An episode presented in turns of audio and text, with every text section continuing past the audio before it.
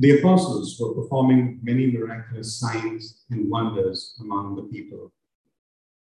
And all the believers were meeting regularly at the temple in the area known as Solomon's colonnade.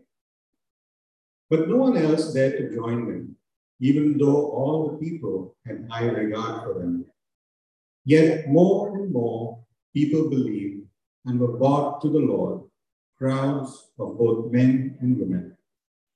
As a result of the apostles' work, sick people were brought out into the streets on beds and mats so that Peter's shadow might fall across some of them as he went by.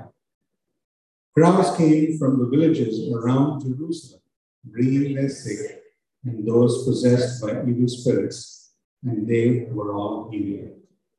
The word of God. Please be seated.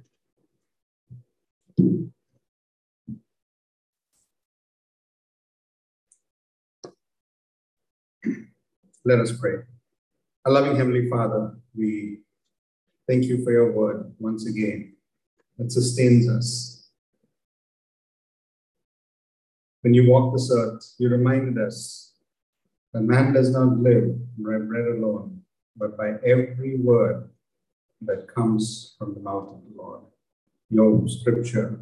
And so we pray that as we meditate upon these words, that you would sustain us and fill us and, uh, and, and, strengthen us, um, not just in the way that ordinary food strengthens us, but in a way that matters in eternity. In Jesus' name we pray. Amen.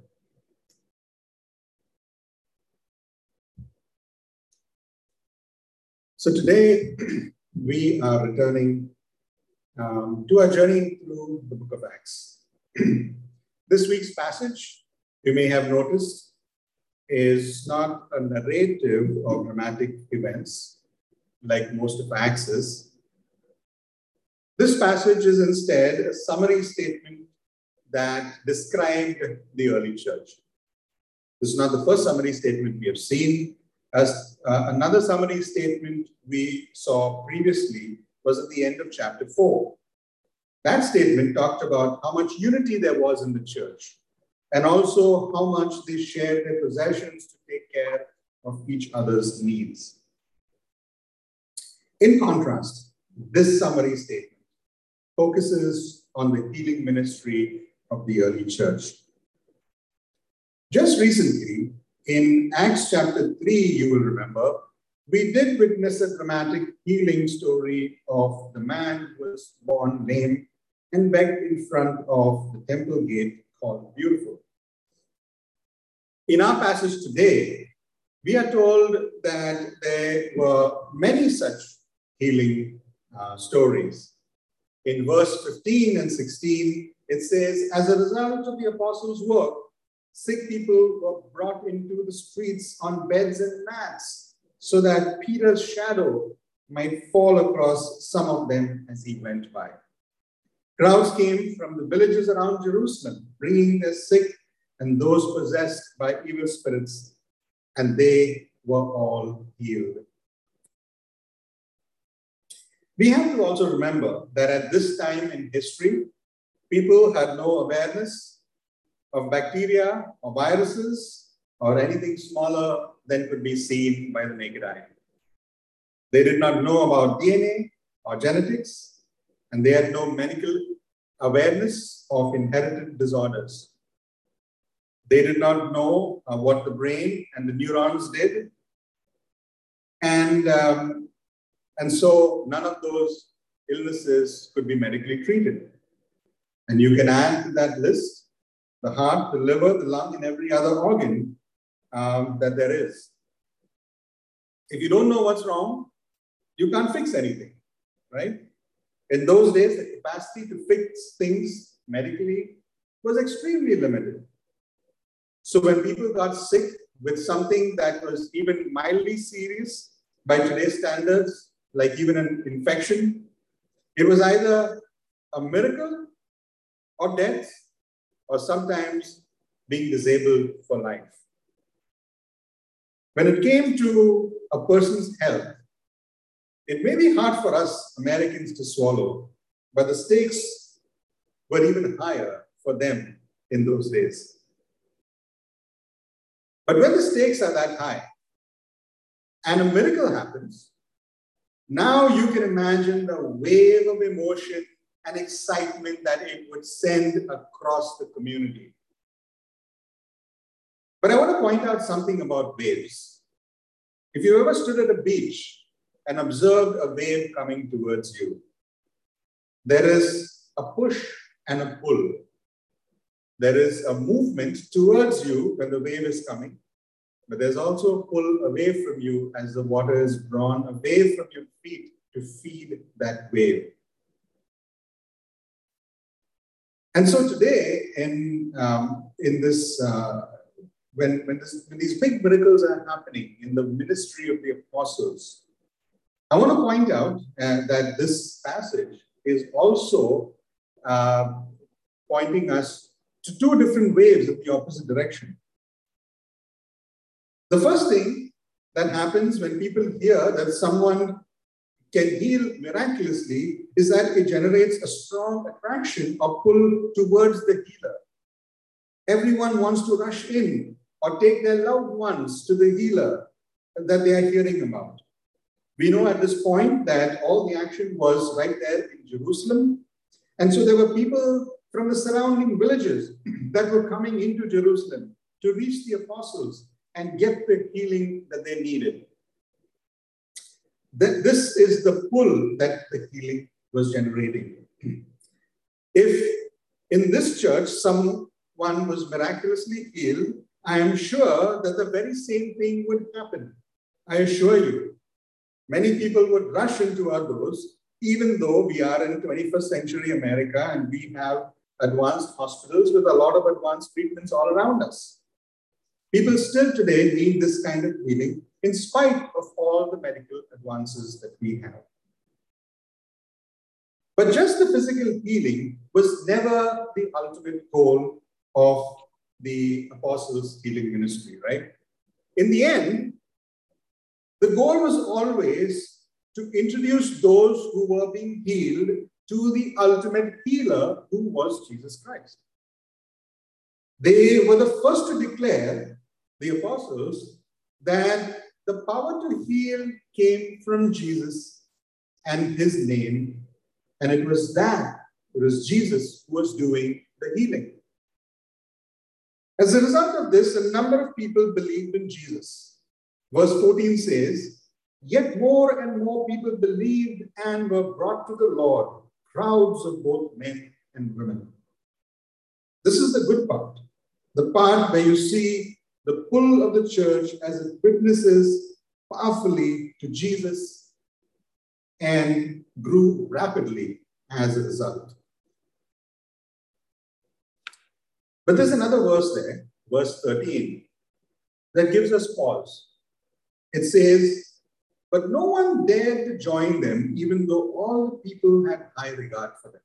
Right? I don't know if when you've read this, whether uh, you have been struck by uh, a little bit of strangeness of this verse, right? To see this verse in context, let me quote it along with the preceding verse as well.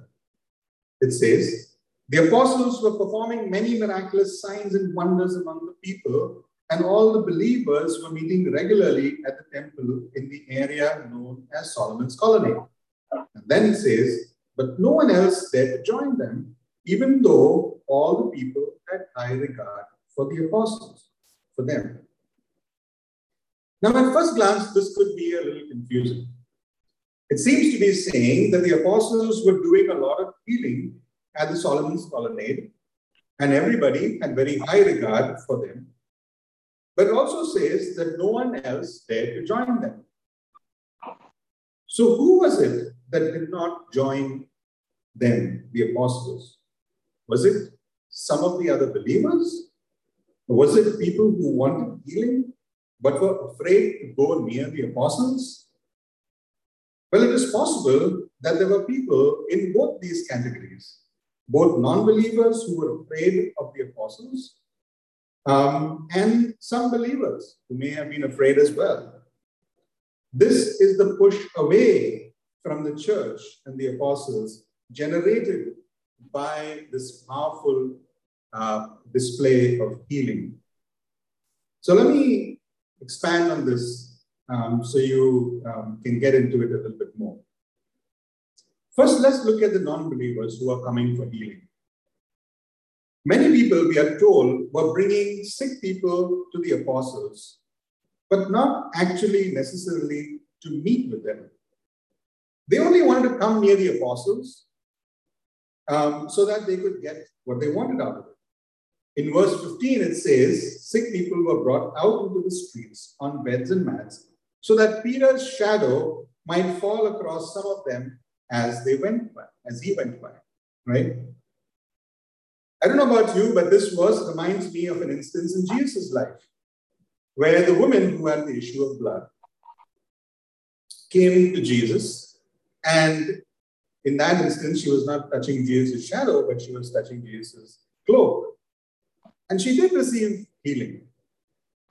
But her, in, her aim in doing what she did was to receive anonymous healing by simply touching Jesus' garment without, a, without any uh, personal interaction with Jesus. In that story, we also know that it was not God's intention that she received anonymous healing. Why?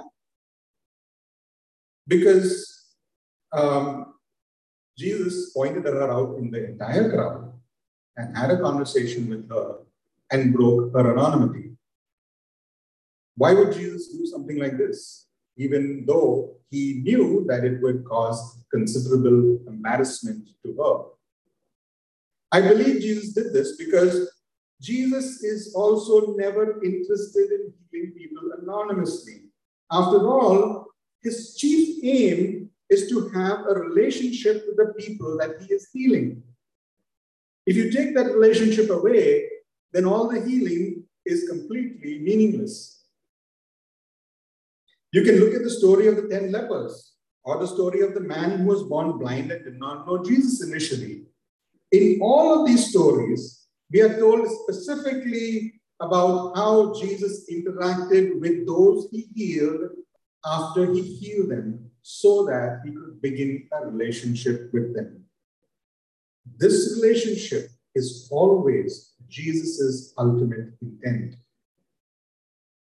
The problem, though, is having this relationship with Jesus is not usually the intent of the one who is coming for healing. Their intent is simply to be healed and to move on with their lives.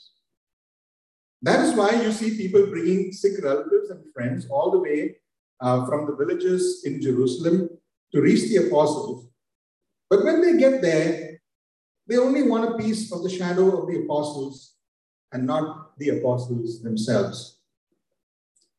That is what is going on when they simply bring the, the sick to touch the apostles' shadow. That way, they can get what they want and leave.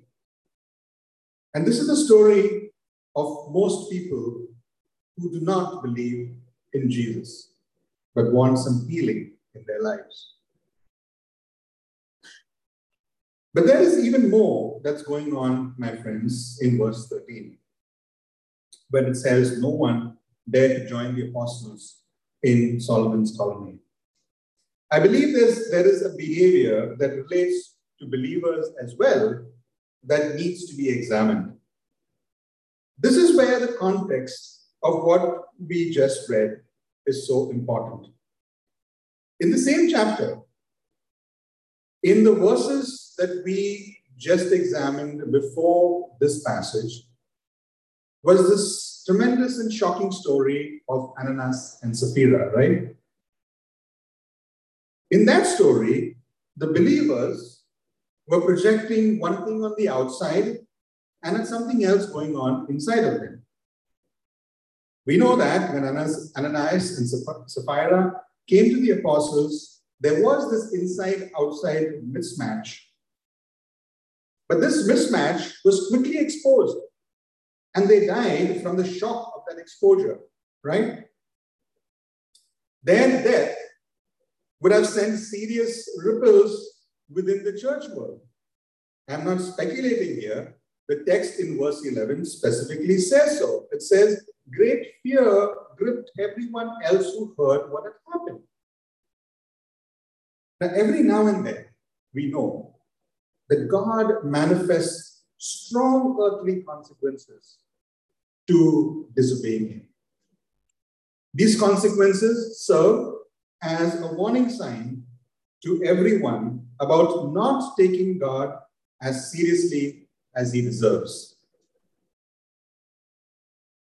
Or rather, let me, let me say that again.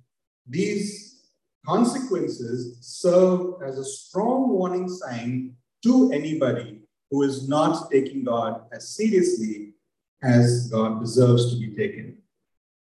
It is very likely that with this lesson very fresh in everybody's mind, there were some believers who wanted to keep a safe distance from the apostles just in case something within them was exposed that they didn't want to be exposed.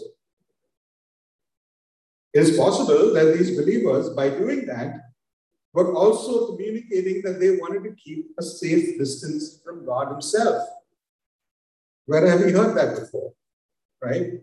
You can examine all of the Old Testament and you'll find that happening all over the place.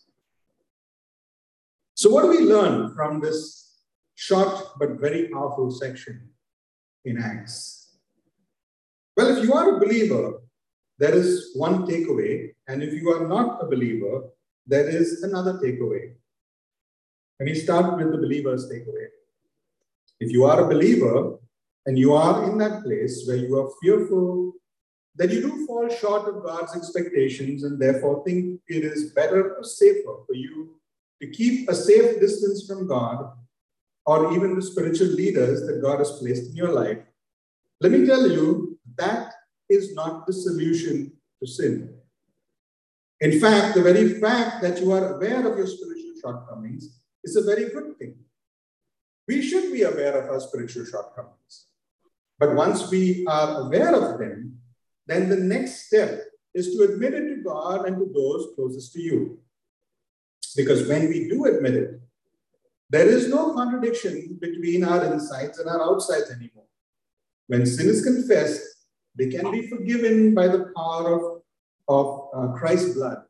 And great cleansing and right living comes out of that. That is on the believer side of things. Now, if you're not a Christ follower yet, the takeaway from today's text is simple. If you need healing in your life, by all means come to Jesus. He is able to heal all your diseases and your relationships. But remember that for that healing to be complete, you need to get what Christ really wants to give you. And that is that relationship with Him. Now, that relationship comes at a cost because He's just not a friend. He, he, he is and wants to be the Lord of your life. And so you will have to give control to Him when you enter into that relationship. But that is the most important relationship that you can never establish here on earth. And because Christ knows that your, your physical healing is temporary, but when you have a relationship with Him, it is eternal. So the bottom line is don't stay away, people. Whether you are already a believer or you are not one yet. Draw near to Christ because he so badly wants to draw near to you and take you on a journey to discover eternal things. Let us pray. Our loving Heavenly Father, Lord, we thank you, Lord, because you love us so much. You so badly want to be with us, to engage with us, to draw us close to you. What did you not do, Lord? Did you spare yourself? Did you spare yourself pain, agony, torture? you, you went to every extent possible just so that we could have this relationship. That we could not be just healed temporarily, but we could be healed eternally. And even after you did it once, even right now, we know that you sit there in heaven and you yearn for each one of us. You yearn for that relationship so that we can draw close to you. If we have some kind of relationship, you want to have a deeper relationship. If we don't have a relationship, you want to establish one. That's what you are about, Lord. We know that you created each one of us for this very purpose. So, Lord, I pray that each one here physically in the room, those who are hearing, who are online, and those who might hear this message in the days to come, I pray that you would speak to each one of us in your own unique, powerful, and special way, and that you would engineer the circumstances of our life so that one way or the other, that you would break all of our resistance and tell you, Abba Father, Lord, Savior, Jesus Christ, come into my life. I need you. I need you now more than ever. I need you now, and I need you forever. In Jesus' name we pray. Amen.